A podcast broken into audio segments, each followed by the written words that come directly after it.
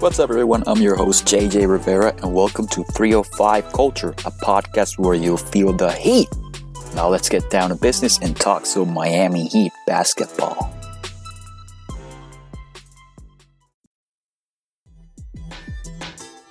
Hey, Hoopheads, we appreciate you listening to this episode of 305 Culture. Be sure to check out these other NBA pods on the Hoopheads Podcast Network, including Cavalier Central, Knuck If You Buck, Daily Thunder, Spanning the Spurs, Motor City Hoops, X's and O's NBA Breakdown, LA Hoops, The Wizards Hoops Analyst, At the Buzzer, and Lakers Fast Break. Plus, our coaching focused podcasts Drive with Trevor Huffman, Beyond the Ball, the CoachMaze.com podcast, Players Court, Bleachers and Boards, The Green Light, and Courtside Culture. Oh, and don't forget to check out our flagship, the Hoopheads podcast, hosted by me, Mike Klinzing, and my co host, Jason Sunkle, featuring the best minds in the game from grassroots to the NBA.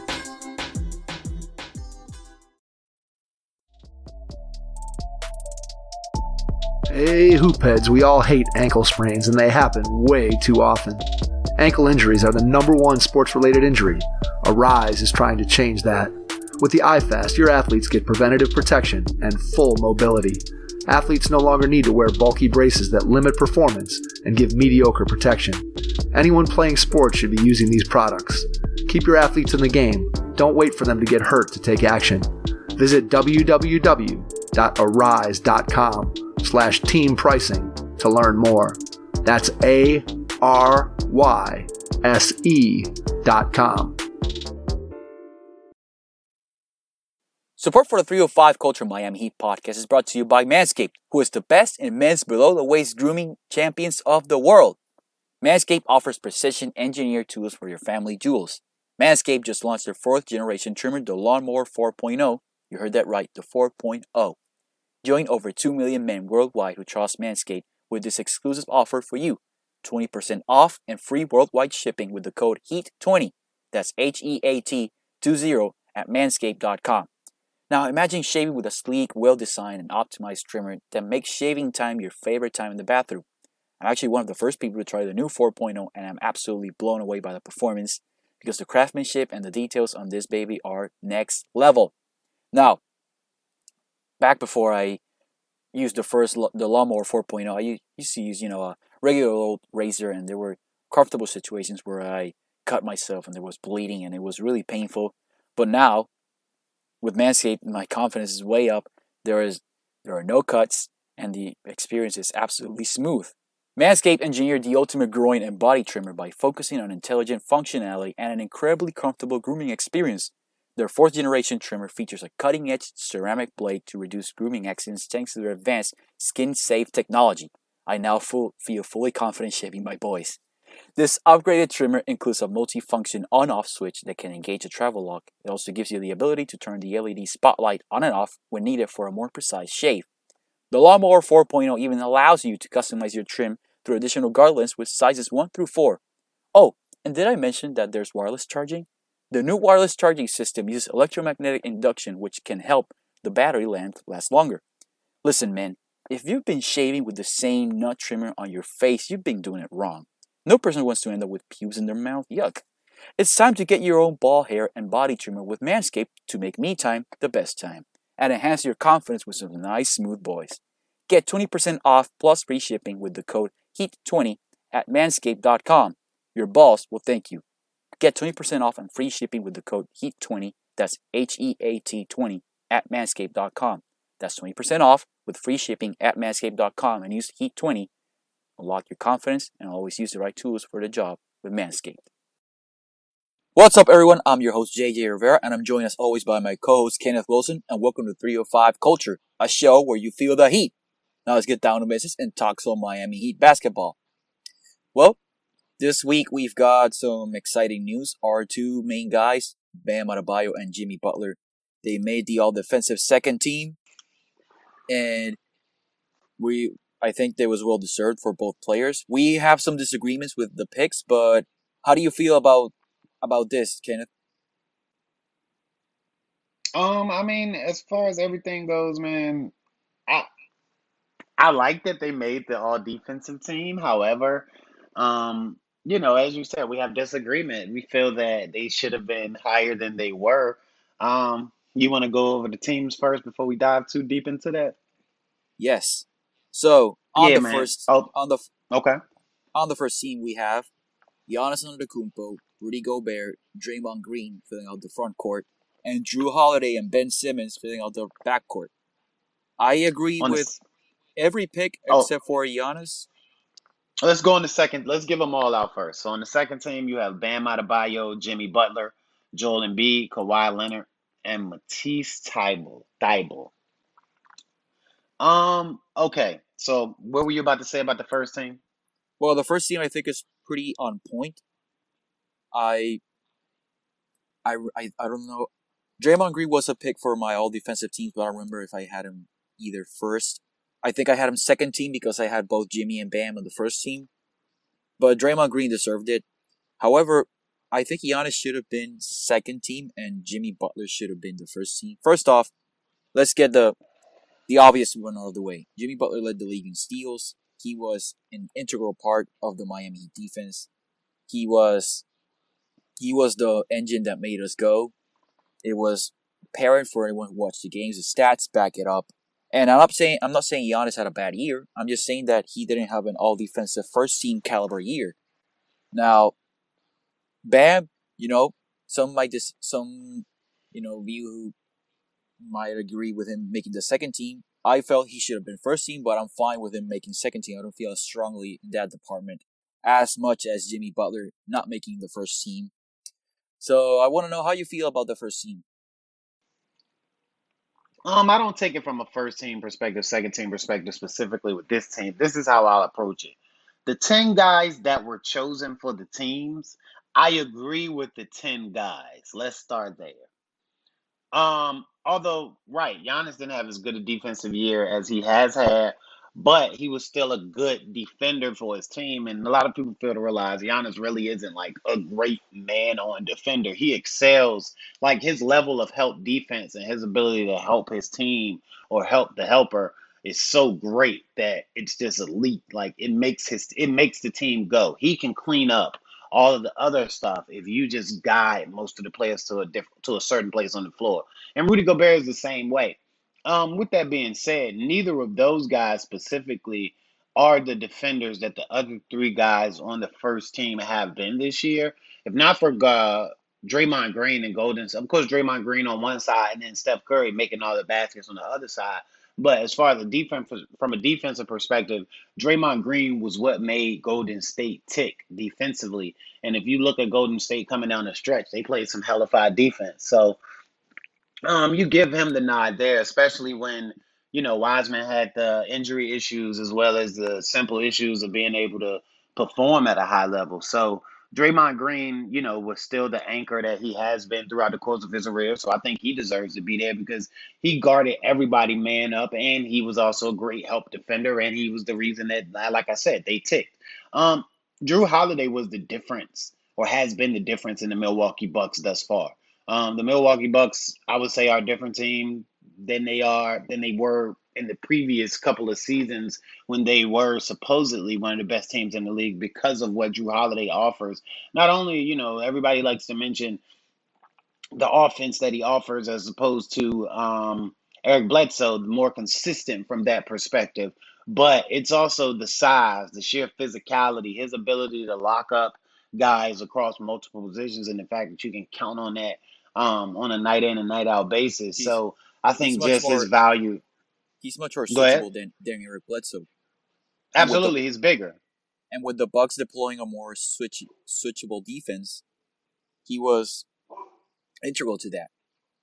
Yeah, he So was bigger, man. I mean, so that allows him to, like you said, bounce along to the wings. And not only can he bounce along to him, but he's actually adept at, you know, shutting wings down too. So, yeah, I mean, he just offers you more. But I think his value is illustrated by the fact that bringing him in took them to a totally different level. And, um, I mean, this is something we'll get to a little later, but they still haven't handled their business. But the sheer fact that they had the toughness to pull back within the series like they have um, that they're in with the Brooklyn Nets shows you that they're a little bit more tougher mentally as well as physically than they have been. Lastly, Ben Simmons, who doesn't shoot the ball, um, he's still an elite player based off what he does defensively. I mean, Ben Simmons grabs you crazy boards. He can defend your best player. He can play in the paint. He can be the center of your defense. He can anchor you. Um, he can get out in transition, get in the passing lane. I mean, the man is elite and he gets his points off of defense. So I, I'm not mad at that either. He's 6'10 and he moves like a guy half his size. Um, and he tries as hard as hell. So it's not the eye popping or you know what I mean, leading the league in steals as Jimmy Butler with Ben Simmons. It's just as if you're watching the game, the man's everywhere and he's making all of the defensive plays and he's one of those guys where his defensive plays are game changing and impacting. So you see it all of the time. So I think he definitely deserves it. Um, I said all of that to say again, I agree with the ten guys that are there, but I would move Giannis and Rudy Gobert down to the second team, and of course bump our two guys up. I think the Bam Adebayo, he's also one of those players where what he does goes kind of unspoken because he does it everywhere. He's not just one of those guys, um, as we spoke about with Jrue Holiday, or even looking at Rudy Gobert, that kind of locks your center down or helps off on the big guys, or whereas Jrue Holiday locks down one of your perimeter guys. Um, Ben Simmons and Bam Adebayo, they don't lock down one guy because they're every freaking where. They do everything. So I think that, you know, Bam Adebayo should have been ranked higher in the final defensive player of the year award rankings. And I also think he should have been first team because of that. You touched on it with Jimmy Butler, led the league in steals. He's one of the parts um, the whole motor that makes us go always in the passing lane. He turns his defense into offense. Um, he should have also been first team. But again, the 10 guys that they chose, they were right. I think Now that I said my whole spiel, give me a retort. I will say I was a bit surprised to see Kawhi Leonard there instead of OG Anunoby. I mean, not not this is not a slight against Kawhi Leonard. He's an incredible Mhm. player as he's showing us Absolutely. in these playoffs. I guess I just value OG's foot switchability, and I know the Raptors had a bad year, but it's just that OG, the the value that he brings on defense. If if the Raptors had a, a semi respectable year, if they had made the ninth seed, I think he would have earned the spot because he was brilliant. I'm a, I if if people haven't noticed, I'm a I'm an OG truther. I love OG. Absolutely. I'm gonna tell you here's where here's where I'll give it to you, and I and I agree with you. Um, I think that Kawhi has just as much switchability. However, I think he gives you four times as much as OG gives you on offense right now. Not from a pure production, but from a when you can do it and who he does it against um, perspective. But also, here's the other thing that separated Kawhi and OG this year. Kawhi played and started in 52 games. OG played and started in 43. Yeah, that's a that's a big That equalizer matters. for Kawhi. That's ma- That- that, matters, that matters. especially. That- listen, this year everybody missed games. I- Right. I- so I guess it came down to who missed less games. It, Also- who played more? Exactly. Also, shout out to Matisse Thybulle. The guy only played 20 minutes a game, and he he he was so incredible on defense that he But he's clearly a top three, four perimeter defender in the I would- league. Clearly, I would name him a top three perimeter defender. And the fact that Yeah, the Sixers, you. uh, the fact that the Sixers have two of the top three perimeter defenders in the league are it's it's incredible. I mean, we'll we'll touch on that later, and I don't want to step on our own toes too much. But think about it, bro. You have two of the top three, like you said, perimeter defenders. Um, stick Joel out there. Let him get you forty. Tell Tobias go get you another twenty-five, and let those two guys play defense, and you always got a shot. The the roster construction for the Sixers, particularly on defense. Also, something I noticed, Kenneth, seven of the ten players named come from three teams only. The Sixers are have three players here with Joel Embiid, Matisse Thybulle, and Ben Simmons. The Miami Heat have two, and the Milwaukee Bucks have two as well. So that's that's pretty interesting. The other three are Rudy Gobert, Draymond Green, and Kawhi Leonard from the Jazz, Warriors, and Clippers respectively. So that was that was pretty interesting because as some people have pointed out, no Knicks players and no Lakers players. Now I will say those those teams were particularly more ski the defense was more listen, the players have to execute their scheme, obviously. Right, but you, you don't don't don't don't don't trip yourself up. Go ahead. Come on with it. You were just about to say it. Come on. Come on. It's more. It's more. I guess it has to do more with the coaching. Listen, man, you're talking about Vogel and you're talking about um Thibs. Thibodeau. You you you you you were scared to say it, JJ. Come on now. Yeah, it's Vogel and Thibs, man. They're defensive guys. They don't have to have great defenders for those teams to be great defensive teams because that's what those guys coach. If you look back to Thibs with the Bulls and Vogel with the Pacers, they've always been defensive teams. Like Paul George didn't start to become playoff P, PG 13, shoot 'em up, bang, bang, until the end of his Pacers tenure. Because to be honest with you, for the beginning of it, um, even as his emergence as a player, he was a wing defensive stopper, um, which is why he's just developed this elite two way tag, even though his defense has kind of he hasn't fallen off the face of the earth, so I hate to use falling off, but his defense hasn't been as good as it was early on in his career, later on in his career. Um, Well, early on, he was an all defensive caliber player. Right. Right now, so he hasn't right now been he's the- still he- solid, but maybe not at that level. Right, not as good. No, not as good. But that also speaks back to the fact that that's what Vogel coach. Like you're looking at David West, you're looking at um they had Hibbert. Roy Hibbert, they had uh who was the George point Hill. guard on that team? George Hill. Yeah, George Hill. They they you know what I mean? They had uh Danny Granger for a while. Um they wanted to lock you up, defend you. Lance Stephenson. Um that was their whole calling card when they were playing the big three. They wanted to hold the big three under 95 points and try to beat them up that way. And this, of course, we know how it goes with Thibs. Thibs ran his players into the ground so that when they came on the court, they could grind you into the ground defensively. So that that's like you said, man, more scheme than anything. But you know, all players will deserve. Shout out to Clint Capela and Mikal Bridges. They didn't make it, but they had excellent years. Um, I won't, I won't, I won't go Mikal Bridges because yeah, he did have an excellent year, and I think what they got going on out there in Phoenix is going to um propel him to something bigger. Um, and he'll eventually get his flowers on that end. He's gonna get a lot of money at some point, so I, I guess that's as good as rewards to him. On the other guy though, I don't know when his but extension's due, but he's gonna get a big extension soon. Oh yeah, he's oh yeah, he's definitely to get a lot of money. One, not only you know is he earning it flat out with his ability to play, but it's just the type of guy that he is.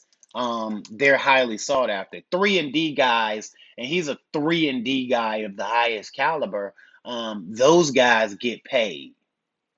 Um, and he's actually able to become a restricted free agent in 2022. It looks like uh This should the this summer he should be there should be contract extension talks then. Right, qualifying offer. The qualifying offer would be 7.5 million. I'm not sure, but it says he can become a restricted free agent in 2022, so I'm not sure if they offered him the qualifying offer. Hmm. In any event, he's rookie extension eligible, and that would be five years, 168 million. That's the max for him, right? Yeah, I don't. he's gonna He's get not. he, he's gonna get five and a hundred. I'll. I guess five and a hundred. I would. I would feel He's gonna comfortable paying him. he's he's gonna- he, yeah he's gonna get between 18 and 20. because Yeah. of what he does, man. He shoots the ball well, he can drive it, but he's a lockdown defender that also gives you stuff in other areas. Like he's a if if, if he's a baseball guy, he's a five two player. You know what I mean? Yeah. He's gonna get. He's gonna get a lot of money. So good yeah, he's him. gonna get a lot of money. So shout And out to him. just But imagine. go Just imagine. Let me cut cut you off real quick. Just no, imagine go if ahead. this No, go if the Sixers had hadn't traded him because he was heading to Philly. Man, they traded him for a bag of peanuts, man. So They traded him ma- for a bag of peanuts. They could have deployed Ben Simmons, Joel Embiid, and Matisse Thybulle at the same time. That would have been hell. for Wow. Wow. Think about that defensive lineup. So here's what they traded for him. Um, they traded him to the Suns for Zhaire Smith and who's not in the Miami's unpro huh? Who's not in the league? He's in the D League, right? No, he's. I think he's out of the NBA completely. Completely. probably the- wow. I think he's in the G League or out out of it completely. Well, yeah, that's what I thought. I thought he played in the D League, if I'm not mistaken. But they traded him for Zhaire Smith and Miami's unprotected 2021 first round draft pick, ironically enough. which is this year. Hmm. Which uh, Hmm. that pick that pick has changed hands. So Yeah, man. A lot of people have had that pick. That pick is that pick is the girl that nobody wants to dance I've lost. with anymore. I think it you know what belongs I to the it belongs to the Thunder right now, I believe, or to the. But it can be an awfully high pick. It's probably like between 15 and 20. probably.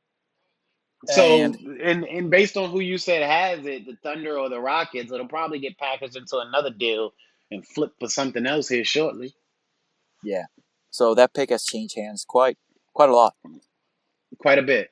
Um, okay, so to get to my original point before we move on, listen, man, I, I hear you giving Clint Capela his flowers, and I, I was on the Clint Capela bandwagon earlier. He's a rebounding, shot blocking fool. But listen, I I would be mad at this point if he was on one of the all defensive teams because what Joel Embiid is doing to him is it, it it's criminal. I mean, Joel Embiid I does mean- that too. And say for Marcus, though, man, I- Marcus I is the only bro. guy I've seen. Marcus I is, understand. is the only guy I've seen But it- who's been able to consistently stop Joel Embiid. That was what two two years ago. It's And not beside- even about stopping him though, JJ. It's he's just making he's making Clint Capela look like a kid. Like I mean, he he puts the chest into him one time, and Clint Capela flails all around the court. I mean, he runs right through him. Clint Capela's pump faking and up and undering, and Joel Embiid isn't even jumping to block the shot. He's in his mind, man. He's physically imposing himself on him, and then he's done that to the point where he's just mentally thrown the heck off. He can't compete because he has Joel Embiid on the brain. And keep in mind, Joel Embiid is playing with a partially torn meniscus. Right. Joel Embiid playing with a half flat wheel. I will So say I though, Kenneth, I'm gonna disagree ahead. with your original point. This is a regular season award. Sure, in the playoffs, Embiid's, Beats tossing him around like a rag doll, Right. but he was so great in the regular season.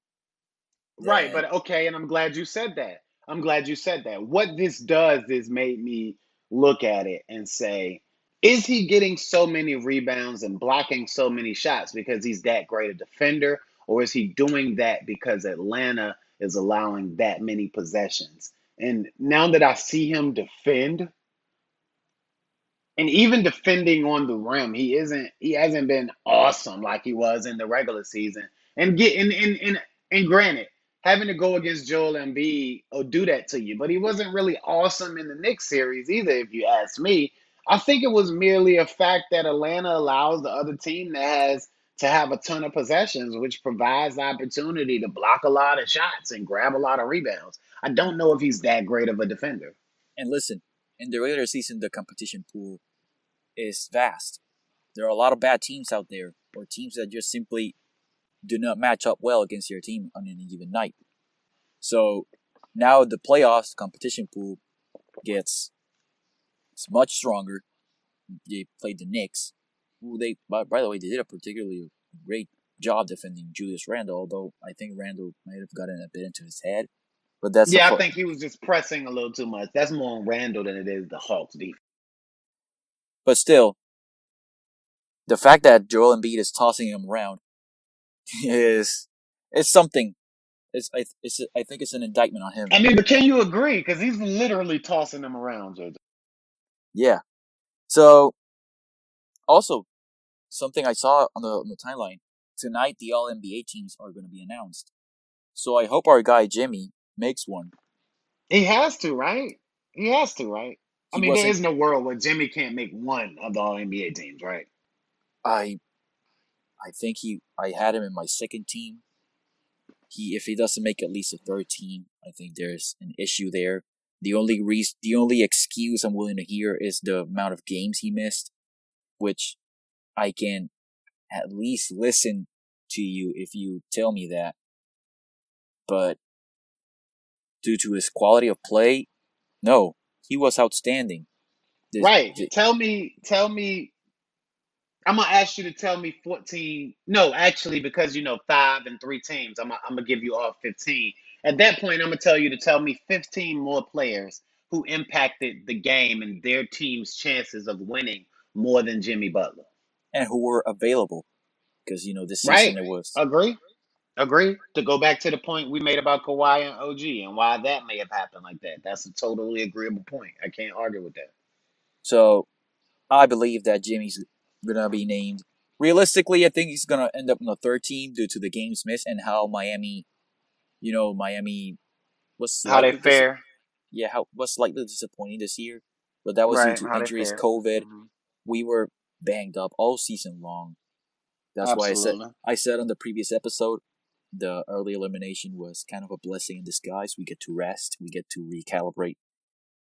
So, I'll let you say that. I might believe it, but I won't say it. well, I'll take the fall for that because I truly believe it's true. Because uh, okay, honestly, what if we went out and and somehow beat the Bucks? Oh, Brooklyn would be up 16 to 0 on us right now.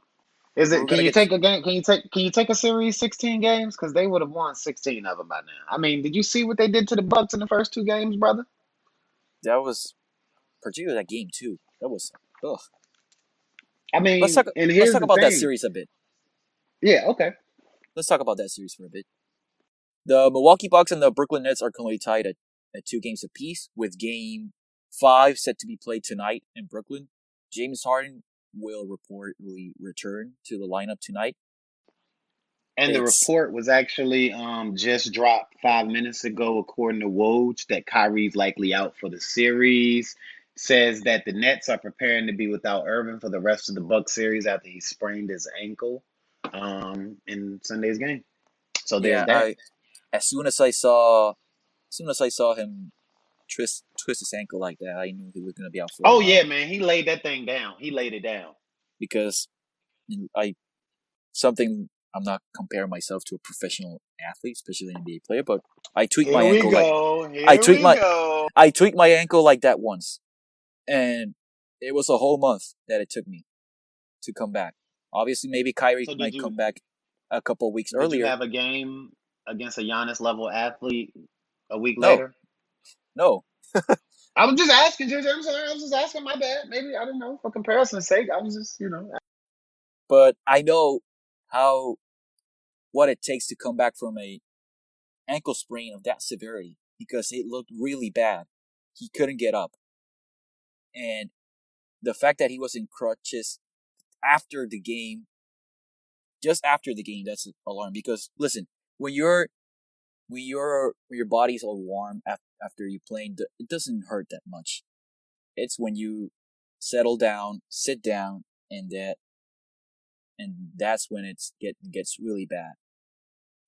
So, best wishes to Kyrie. If the Nets end up advancing to the Eastern Conference Finals, I guess he can come back by that point. Maybe not by game one. Unless we will have to see how much this series gets extended. I expect it to at least get. I think the series goes to seven, because one, Kevin Durant won't let the. Kevin Durant won't let the. The Nets down without a, go down without a fight. He's one of the greatest scorers of all time. James Harden, it's so weird to see a guy come back just 10 days removed from a hamstring injury, particularly a relapse like James Harden had, and be as effective as he was. Hamstrings are, as we have seen historically with players, hamstrings are very tricky to deal with, and that hamstring has been bothering James Harden for what, two months now, right? Mm-hmm. Give or take. So that's a bit worrying. And it's really weird because James Harden is was as durable as they come. He was up there with LeBron James in terms of dur- durability for the la- past what? The past couple seasons, right? I would say five, six seasons, man. Um, I think if you look at, let me see, just I want to be precise because I think he did miss a little time. Hold on.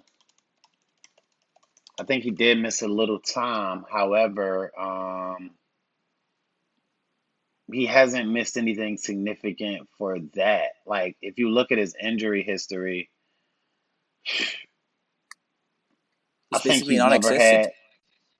Yeah, he's basically never had anything more than, you know, a strain or like he had an eye injury, uh, toe injury, things like that. Like he's never had. That's why I say like for the last five, six years, um, he's consistently, you know, played. So I, Um, for the most part, you know, he's taken even and, and he's even been a guy that would play when he's had some things going on. Like, you know, they were at a point where games didn't matter in the season or they had already had their playoff seed locked up or something like that, he would take games for certain things to kind of rest certain things. For the most part, James Harden plays. Um, just to kind of reference that real quick, it brings up an interesting fact. Let me take a look at something here. If you look across his last, let's go five years. Uh, shoot, he played in, okay, we'll go since 2016 17. He played in 81 games, then 72 games in 17 18, 78 in 18 19, 68 uh, uh, last season. Um, and they only had 72 last season, right? I believe so, or a little Yeah, only less. thing. Right, but either way, he played in 68 of them. So that was, you know, he plays in most of the games. And then this year, he's only played in 44. But that's what I would say um, the difference is with this year. He typically plays, bro. Like, he plays. He hasn't Yeah, played this year. He's taken too many breaks this year. And it started when he was trying to get out of Houston. Um, and I think that set him back because soft tissue injuries are all about doing things before your muscles are ready to do them. do you think it? Um, I'll let me throw something out there. Do you think it has anything to do with him showing so out of shape to the Houston yes, Rockets? yes, yes, that's what I mean. All of that. Because see, the reason and, and all of that was all of that was what's the word? Meticulously calculated in that here's the thing. Bro just showed up two weeks behind on his personal thing. So what he probably does is he probably goes into a certain mode at a certain time before the season started, right? And that usually has him looking like he's looking and getting himself into a certain set of shape as the, you know, camp winds up, the season is set to tip off, whatever, whatever. But he probably was like, look, I want to get up out of here, so I'm gonna start that two weeks late, meaning the media is gonna be able to cover me while I'm rounding into shape. So I'm gonna look puffy and fat for a while. I'm not gonna look like myself for a while. So yeah, I'm gonna look exactly like the message I want to send, but by the time I do get what I want, I'm still only a week away. You see what I'm saying? Because that's basically that's that's basically what happened. yeah, Like he I got mean, what he wanted. Everybody was saying, "Hey, he's fat, he's out of shape." And then as soon as he got ready to get traded, he bust off the weight vest. Like, no, I'm not. Um, I'm actually cut. And the first time we seen him in a Brooklyn uniform, he was as skinny as KD was. I mean, how long did I think he only played a month with Houston, right? This season, Right. He played eight games. right before that press conference where it just basically got unsalvageable and you couldn't keep him around any longer. Exactly. And that was when he was getting to the point where he, and at that point, he's usually all in at the season, but he was still a week or two away. Now, in all of that, coming in out of shape, having to be that sporadic, and then with the transition, having to get adjusted, and then everything that came with COVID, the COVID protocols and all of that choppiness and all the different, you know what I mean, things that got added to the routine in the mix. And don't get me wrong, I'm not saying that we didn't have to do them because safety first and COVID, you know, protocol and everybody's health and everything above everything else. I was just saying the mere fact that they happened added extra stuff to the game, which, you know, basically took away from the typical ramp up period that he was able to do with his body and everybody else. Because if you look across the league, that whole hamstring thing, that's why it's running rampant. Not only with the, you know, volatile schedule based off um, coming off of the bubble last season, but also because a lot of guys, man, um, their schedule or the routine and play that they're used to having from season to season has been so tweaked this year that their bodies didn't adjust like they should have, or you know, they didn't uh, do it right. It's it's you know, even if you look at Spida Mitchell, who was out for some time with something, you know, he had The to ankle. use that period to right. It was e- even an ankle though, man. Like all of these injuries, I'm not saying that that could have been prevented, but if you look at it, all of the injuries happen at times now where they gave the athletes time to recalibrate. Usually, those injuries will happen at the beginning of the season or right before the playoffs started. You see what I'm saying? Whereas And you not had to a lot of them occurring. Go ahead. Yeah, I was gonna mention the condensed season because this season was not normal. Right. There were a lot of games packed in. the volatility and the timing of it made it so all of these injuries happen in the midst as opposed to in one particular section or not. Because usually you have a before All Star break, after All Star break, true feeling. All Star break just felt splattered in the middle of some stuff this year, and it all feels like one thing. And that's why the injuries have seemed so much more dramatic because it seemed so much more together than it typically does. Yeah, it was. I just hope that next season, I don't know how long we're gonna be feeling the after effects of this condensed season, but I just hope. I'm glad you touched on it. And that that goes into that recalibration though. Like for the teams like us, which is why I said it earlier, and I still won't say it out loud, even though I'll, you know, kind of say it. I agree with you. The rest is good for us because it allows us now to recalibrate. Like, so the season will be back to quote unquote regular starting times next year. Well, this allowed us to take a common break, start your ramp back up, your workout period, start getting back into shape at a regular interval when your body was used to doing that routine, which is how you've been doing it forever, which is how you prevent injuries and properly condition and get yourself in shape. Yeah, I think those points again. That goes back to the original point I mentioned are blessing in disguise, and I just hope that James Harden doesn't re-injure himself because then he could be out for a much more extended period of time. Maybe Absolutely. Absolutely. It's it's it's, it's catch 22, man. If he tweaks it again, he might not play the rest of the playoffs. Now, to get to the thing that brought us to this point, and with all of that said, if James, if two of those guys can play, the Bucks can't beat them. So we know Kyrie's out this series. That's what Woj broke earlier, according to the report that I read earlier during the show. So it won't be Kyrie. But if they can keep James Harden in along with Kevin Durant, the Bucks can't beat them. Now, even with just one of them, the Nets have a shot because they're that potent offensively. But if it's two of them, the Bucks can't beat them. Hmm. I'm gonna say they can't beat them because we have to see how uh, what percentage is James Harden at. I don't expect him to be 100% is he it's almost impossible for him to be at 100% after 10 days after re-injuring his hamstring. But I will say though that their eh, chances ex- that their chances of advancing increase exponentially, and I would favor them over the Bucks to advance. However, if the Bucks, I want to I want to touch on this because I think the Bucks they play well in their home or two home games, uh, particularly in, in Game Four.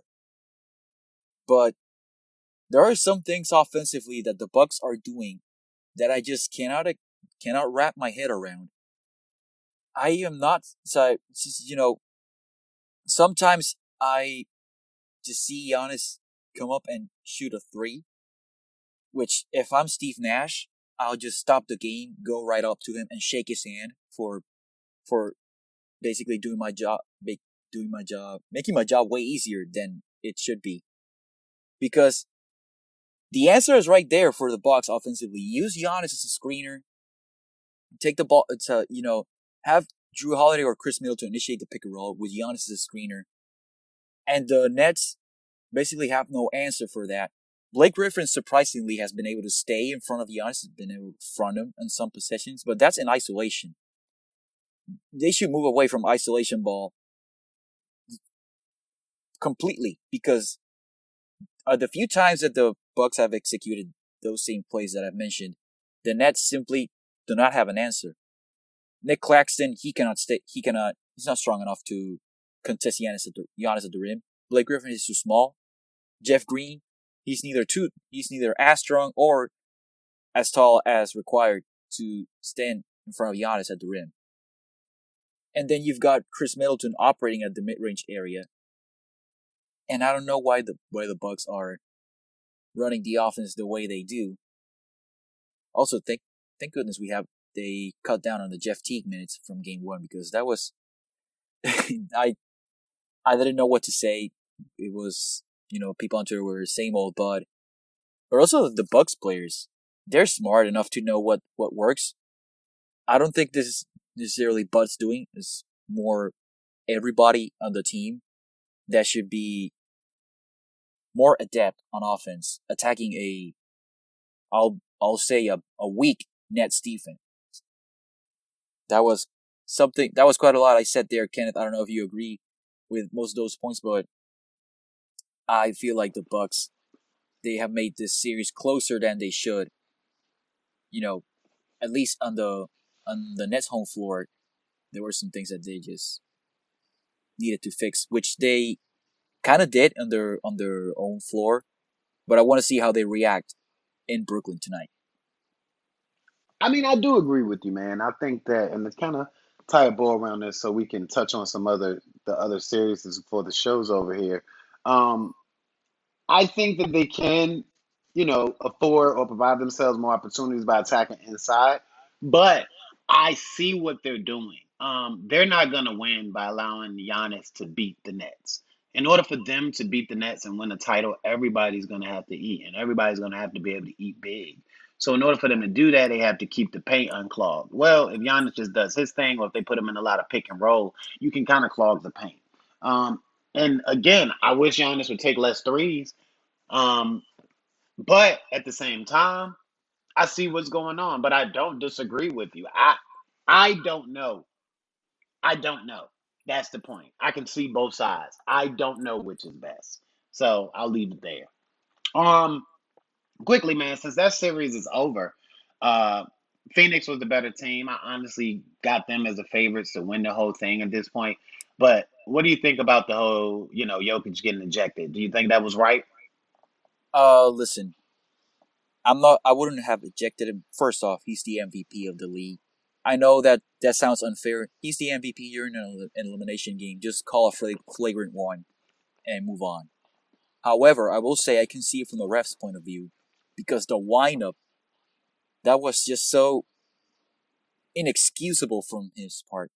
The fact that he that the windup and he I know he wasn't aiming for Cam Payne's face, but he caught him. And that's the fact of the matter that the refs when you catch somebody on the face, it looks really bad. And it looked even worse with the intention that he was absolutely going to foul him but I know he wasn't aiming for his nose. But the fact that he hit him on the nose, and the fact that he did it so viciously, it was the nail in the coffin. And what? It was just that was a, I guess there was a mercy killing because you know they they just threw him out of the game, and the I turned it off after that. It was this game's over.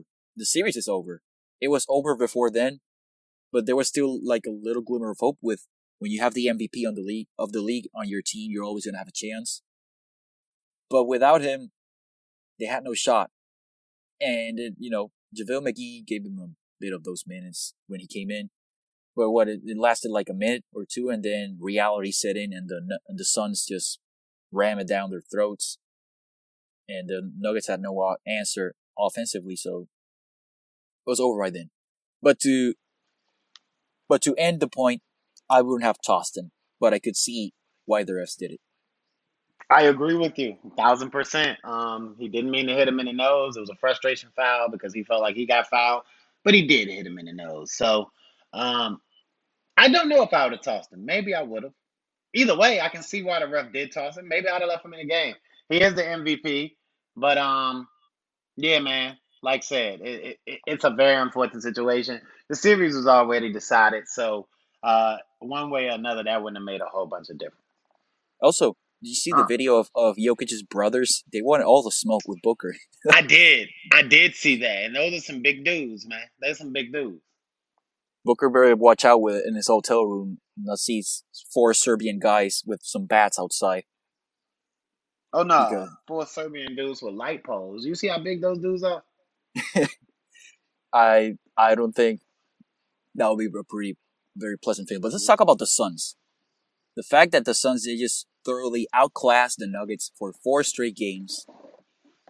I had the I had the Suns. We didn't discuss this in the pod, but you know personally, here before the series, I had the Suns favored to win, but I had them winning in a tough battle because I thought that the Nuggets would put up a better fight. But defensively, they just had no answer for for the Suns because they frankly don't have the personnel. And on offense, same thing, lack of personnel to punish Phoenix. The Nuggets were basically praying that the mid range wouldn't fall for the Suns, and you know, Chris Paul made them pay in that department and made them pay dearly at that. There was a there was a point in the third quarter, I think, of that fourth game where he just went. It was a mid-range bonanza for Chris Paul. He, it was just incredible to watch, and the Nuggets were basically giving it to him because they had to play drop coverage, because if not, he was going to find Ayton or whoever was cutting to the basket, and if they covered the basket, there there had either Booker or Crowder standing at the corner. They just had no shot. They didn't have an answer. They couldn't. They just looked outclassed for the entirety of that series. So look, man, the MVP, the MVP showed up in Portland um, against Portland because I think Portland had a better team once Murray went down. They they were missing the half of their talent base, man. When Murray goes down, who's your second star? Um, and don't get me wrong, MPJ stepped up and then he had the back issues, so that kind of slowed him down. But um, when Murray went down, man, you, you just became a less talented team. Portland was a more talented team. Because they had the MVP, they were able to outshine them. And the MVP did what MVPs do. He carried his team. But once they went up against Phoenix, who were clearly the more talented team, you really saw where Murray not being there um, was an issue. And I never expected Denver to win that series. I didn't think that Phoenix would sweep them, but um, I thought that you know what I mean? Phoenix would beat them in a few games, letting them win one, maybe two. But I didn't think they would sweep them, but I knew Phoenix would beat them. Yeah, but Denver has some interesting questions this coming off season. Bobby Marks tweeted tweeted this tweeted this out. Michael Porter Jr. is up for an extension, and Aaron Gordon as well.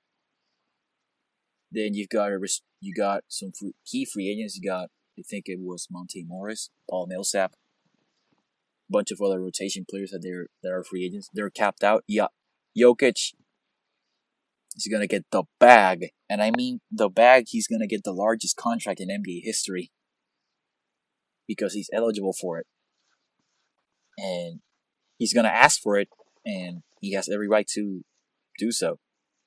Absolutely, so, especially after being a second round pick. The 41st overall pick and he was an NBA MVP. Now that Denver Nuggets roster is going to get a lot more expensive. And that's when, you know, this is why it's so hard to win. Because, sure, you have the stars, but it's what's around the margins that make championship teams go. What you put around in the margins, so those rotation players that know the role and excel in it. And I don't see a way what, that, yeah, you were going to say something? Yeah, you win early and late, man. It's hard to win in the middle. You know what I mean? You win early on in your star's career because you're not paying them as much, and you win late because it's like, well, either you figured it out to a point where you've trimmed the excess fat and you have enough to attack exactly what you need, or your star has said, okay, I'm gonna take a couple mil less this year. I'm gonna make 30 mil instead of 33 mil, and you can take that other 12 and give it to somebody but you don't win in the middle because if he's eligible for 40 in the middle, he's going to get all 40. Yeah. Does that make sense? He's going to get more than 40. I think it was outstanding. Oh, no, no, no. I was just I was just throwing a number out there. But right now, Jokic is in the middle. So he's going to take all of the money. Because in the beginning of his career, he didn't have a choice. He had to take a little bit of money. And then even with this, uh, let me see. He signed an extension since then. Let's see. Let's see even if you look at his current deal, That was 2018 19. He got 20, he got 147. Well, that's still quite a lot, but he's gonna get north of 200. Probably this offseason, I think, or next offseason. Oh, definitely. I mean, he's an unrestricted free agent at 28. He's going he's he's going to get the two and then he's going to turn around and get another 180 and 190 when he's 30 something. Cuz his So skill set doesn't cuz his skill set is one of those ones that isn't going to diminish with age, you know what I mean? yeah, and his game, you know, he plays in Right. he's he's plays in a really I wouldn't say weird way, but he plays in this very particular manner where he just doesn't need to be really athletic. He's like He flailing the around. bro. He he's like flailing around, and somehow he's the best center in the league at that. But listen, He plays he going excels at playing way below the rim. listen, going back to the Denver Nuggets point about the roster, they I wouldn't say they're in trouble, but they have some some major questions to address because Paul Millsap I don't think is coming back. Nope. Monte Morris, you have to try your best to bring him back because he's a very serviceable backup point guard. And Will Barton too want is, is a is a free agent. I want to say they gave Morris an extension. Hold on. I don't think I don't think they did. I think he had a player option, if I'm not mistaken. However, they have a lot of questions to answer this this Okay, no, they with. did. They they did give him an extension. They gave him a three year. Um, it looks like. Yeah, I thought they. I thought they did. Hold on. Yeah, it looks like his upcoming contract extension is a three year and twenty seven point seven mil extension with the Nuggets. And that's not to mention Aaron Gordon. Maybe you make him wait a year for the extension, but that how would that damage your relationship with the with the agent and the player? See, those are some things that you have to walk a tightrope around because you gave up assets to acquire him. And listen, when the when the team is fully healthy, he fits like a glove. His fit with the with the team is incredible because he gets to eat off those cuts where Jokic will always he will always find you. And his off the ball play with Denver has been incredible. Now that he doesn't have to play this was the first time in his career where, where he didn't have to play in a you know in a condensed floor because the Magic decided to have three big men on at all times for some reason. So yeah, those are some interesting questions for them. Moving on to the Clippers Jazz series. This series has been fun. Kawhi Leonard, I, I, the Clippers are so weird because they both of their series they have waited to go down two nothing, and then Kawhi Leonard and Paul George just wake up and destroy teams like we ex- expect them to. Right. That's the craziest thing with those guys, man. But you know, I, I listen. I have some selfish reasons for for wanting the Jazz to win, particularly because of the agenda. You know the agenda, you know what I'm talking about. Absolutely. Absolutely. But I wouldn't be surprised if the Clippers win, and if they end up facing the Suns, the Suns might have a matchup problem on their hands. I don't care, man. They don't have anybody to guard CP3, and CP3 should have a agenda of his own against the Clippers. So either way, I think our agenda gets you know a shot because I don't think they can beat the Suns. Did I just did I ima- did I kill the did I bury the lead?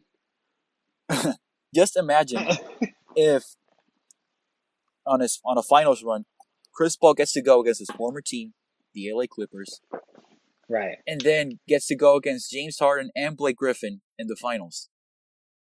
That will be something. It will be the ultimate revenge tour. The Doc Rivers Bowl.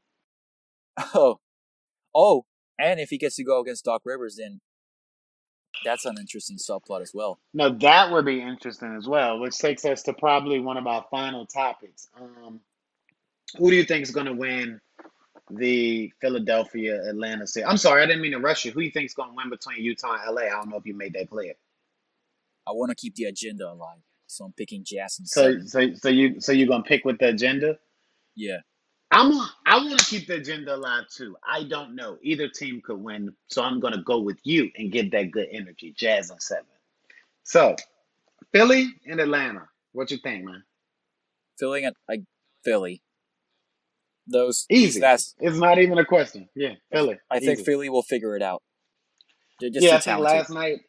Yeah, last night Atlanta was gifted a game because I'm not sure if the meniscus is an every game thing for Joel now, but the layup he blew last night to tie the game up, like like he said in his post game, man, hundred times out of hundred, he dunks that and gets the foul call. Uh, The the knee thing will obviously listen if they if they go up against Brooklyn or Milwaukee, and Joel Embiid and Joel Embiid is injured, they ha- they don't have a chance because Joel Embiid. First off, the Bucks are a big team; they can match up well with the Sixers. And then on the other side, we got Brooklyn, got ter- a terrific wing player in Kevin Durant. We have to see what's the status on James Harden and Kyrie, Kyrie Irving. Unless, listen, unless Brooklyn somehow gets past Milwaukee without James Harden and Kyrie Irving, we're assu- I'm assuming that James Harden is gonna play the rest of the series against the Bucks, albeit at less than 100%, much less than 100%. I, I'm not, I, I used to make fun of those people that say that tweet out like, "Oh, LeBron James was at six, was at eighty five percent." Like, I don't know how you measure that. Would, it's a, mystery to me. But let's let's be let me be one of those people today and say that James Harden plays at eighty percent. Is that enough to beat Philly? I would think so, because James Harden is an outstanding player, and uh, he's gonna get matched up with Ben Simmons. That's Doc would be stupid if he didn't do that. He tried to get a little bit too cute there at the at the beginning of the series, putting Danny Green on Trae Young. Didn't work.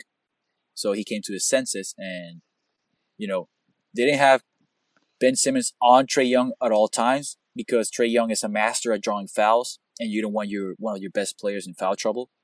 That's always a, you know, that's something that I think most people don't realize. You have to walk that rope.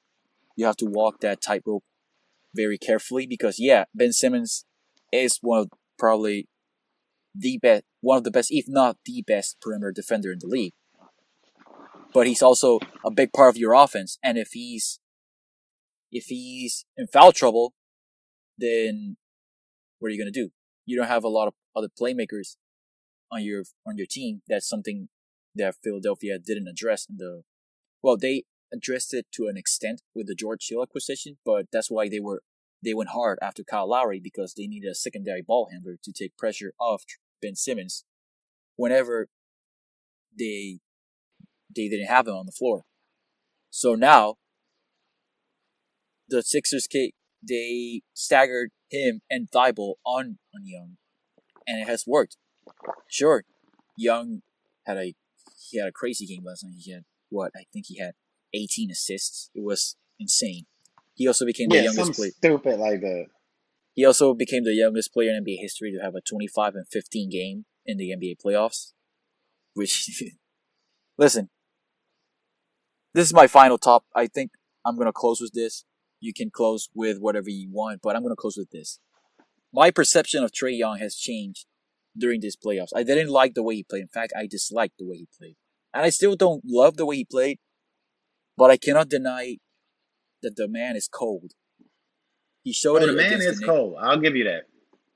He showed it against the Knicks, and he's showing it against Philly. He's not cooking them like he did the Knicks, but he is showing no back. He's no showing no let up, and I appreciate Yeah, that he- player. He, he he isn't as soft as people would have you to believe he is. I'll give him the respect for that. He's not my cup of tea. Um, I don't like his attitude. Um, he ain't he hasn't accomplished anything yet to act the way he does sometimes. But 25, 18, and 4. 25 points, 18 dimes, and 4 rebounds. Not bad at all. Not bad at all. So, Not bad at all.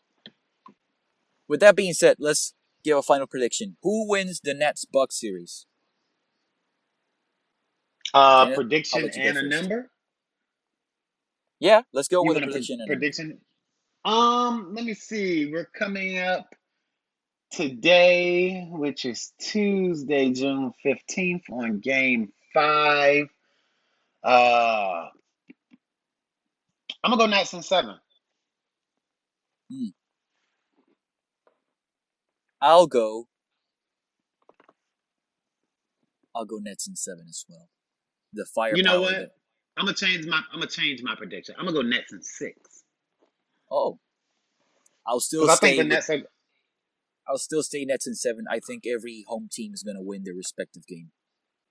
right. I think the Nets are gonna win tonight, and I think um every game James Harden's gonna get a little more comfortable. If he can make it through the night, it's definitely in six. So that's the only that's the baseline. If James Harden makes it through the night, definitely in six. I will say though, to to wrap it up, whoever wins tonight, Game Six is gonna be a classic, in my opinion. Oh man. Oh my lord. Oh my lord. Either way it goes, game six is gonna be a classic. Because somebody's either gonna be fighting for their life. No, regardless, somebody's gonna be fighting for their life. And somebody's gonna be trying to close it out. Right. So game six is gonna be a classic, followed by another classic, which is game seven. Oh, if it goes to a Game Oh. Seven, that that's gonna be good. We all love Game Yeah. Right? Yeah, we, and we do. we particularly do. the only Game Seven we had we've had had so far, which was Clippers Mavericks, turned out to be kind of well. It was entertaining at first, but then the Clippers they just showed their superiority. It was un it was un yeah, it was uneventful, man. It was uneventful. They made him look bad. And you know, yeah, It's pretty much broke the Mavericks up, according to all reports, but we'll say that for next. oh yeah, that's that's a big story that came out in the Athletic that there's some dysfunction among the Dallas Mavericks front office. But quickly, I read the article, and my main takeaway was Luka's going to sign the extension because two hundred million dollars is so it's much two hundred money. million dollars. Yeah, it's two hundred million two that hundred up. million dollars. He's gonna sign an extension regardless. Um, however, I will say this though, you can't look over the fact that um Luka is Luka, meaning he is the face of the league um in the next generation. He's the best player after LeBron. He's the best player not named LeBron James. You know what I mean? For me. Oh, What about you? some. I have him in my top five already. But I do too, but I'm I saying can't put him I'm, past- I'm not I can put him past Kawhi or KD or Steph. Right. I'm not saying that right now. I'm saying when you look at face of the league type guys Oh, for that next face of the league. generation, it's gonna be him. You know what I'm saying? It's like Face you know it's LeBron. I- I- right. And I should have elaborated more because I do apologize. I don't want it to sound like it sounded because you're right. I'm not putting him above those guys right now. What I'm saying is when you look at the face of the league right now, it's LeBron James. When you look at after LeBron James, who's going to be the face of the league? Because LeBron still has two, three, four, maybe even five years left. But after LeBron James, it's going to be Luka. He's going to be the face. So, um, That guy or, or. Zion. Him or Zion. it's going to be Luka because Luka has the ball more. Now they're trying to turn Zion into a point guard, but I don't know how that's going to work, and I don't know how long Stan Van's going to be down there. But anyway, that's another topic. I think it's going to be Luka. Um, and with that being said, either you can use Zion too. Those guys have power because they are who they are. And with that being said, um, you can't ever discount what their opinion means. So either you're gonna have to fire the guy that he has a problem with, or you're gonna have to move him. Now, if they move him, you'll get a king's ransom. We got his guy down here in Miami, so that's let's just hope he let's just hope he's moved too. Then let's start a new agenda, JJ. I think that's a perfect way to end the podcast. We are going to start a new agenda. Let's get Luka to Miami. Luka to Miami. We got we got Heat lifer Goran Dragic with us. If he listen, if if, if that ever happens, Your brain is about to explode. You couldn't even finish the sentence. if that ever happens, we have to build Goran a statue. Give him a stake with the team. Absolutely.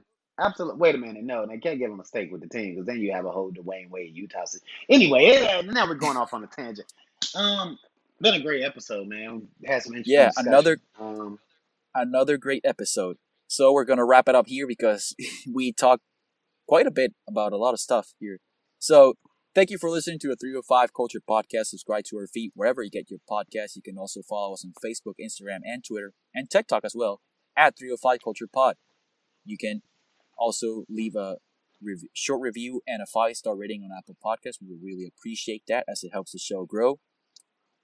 Let's keep watching the NBA playoffs because this is gonna be something. And side note, the Miami Heat will be back. we'll be back. Thank you for listening to the 305 Culture Podcast. Subscribe and follow us on Facebook, Instagram, and Twitter at 305 Culture Pod. Wear your mask, keep your distance, and watch the NBA. See you next week.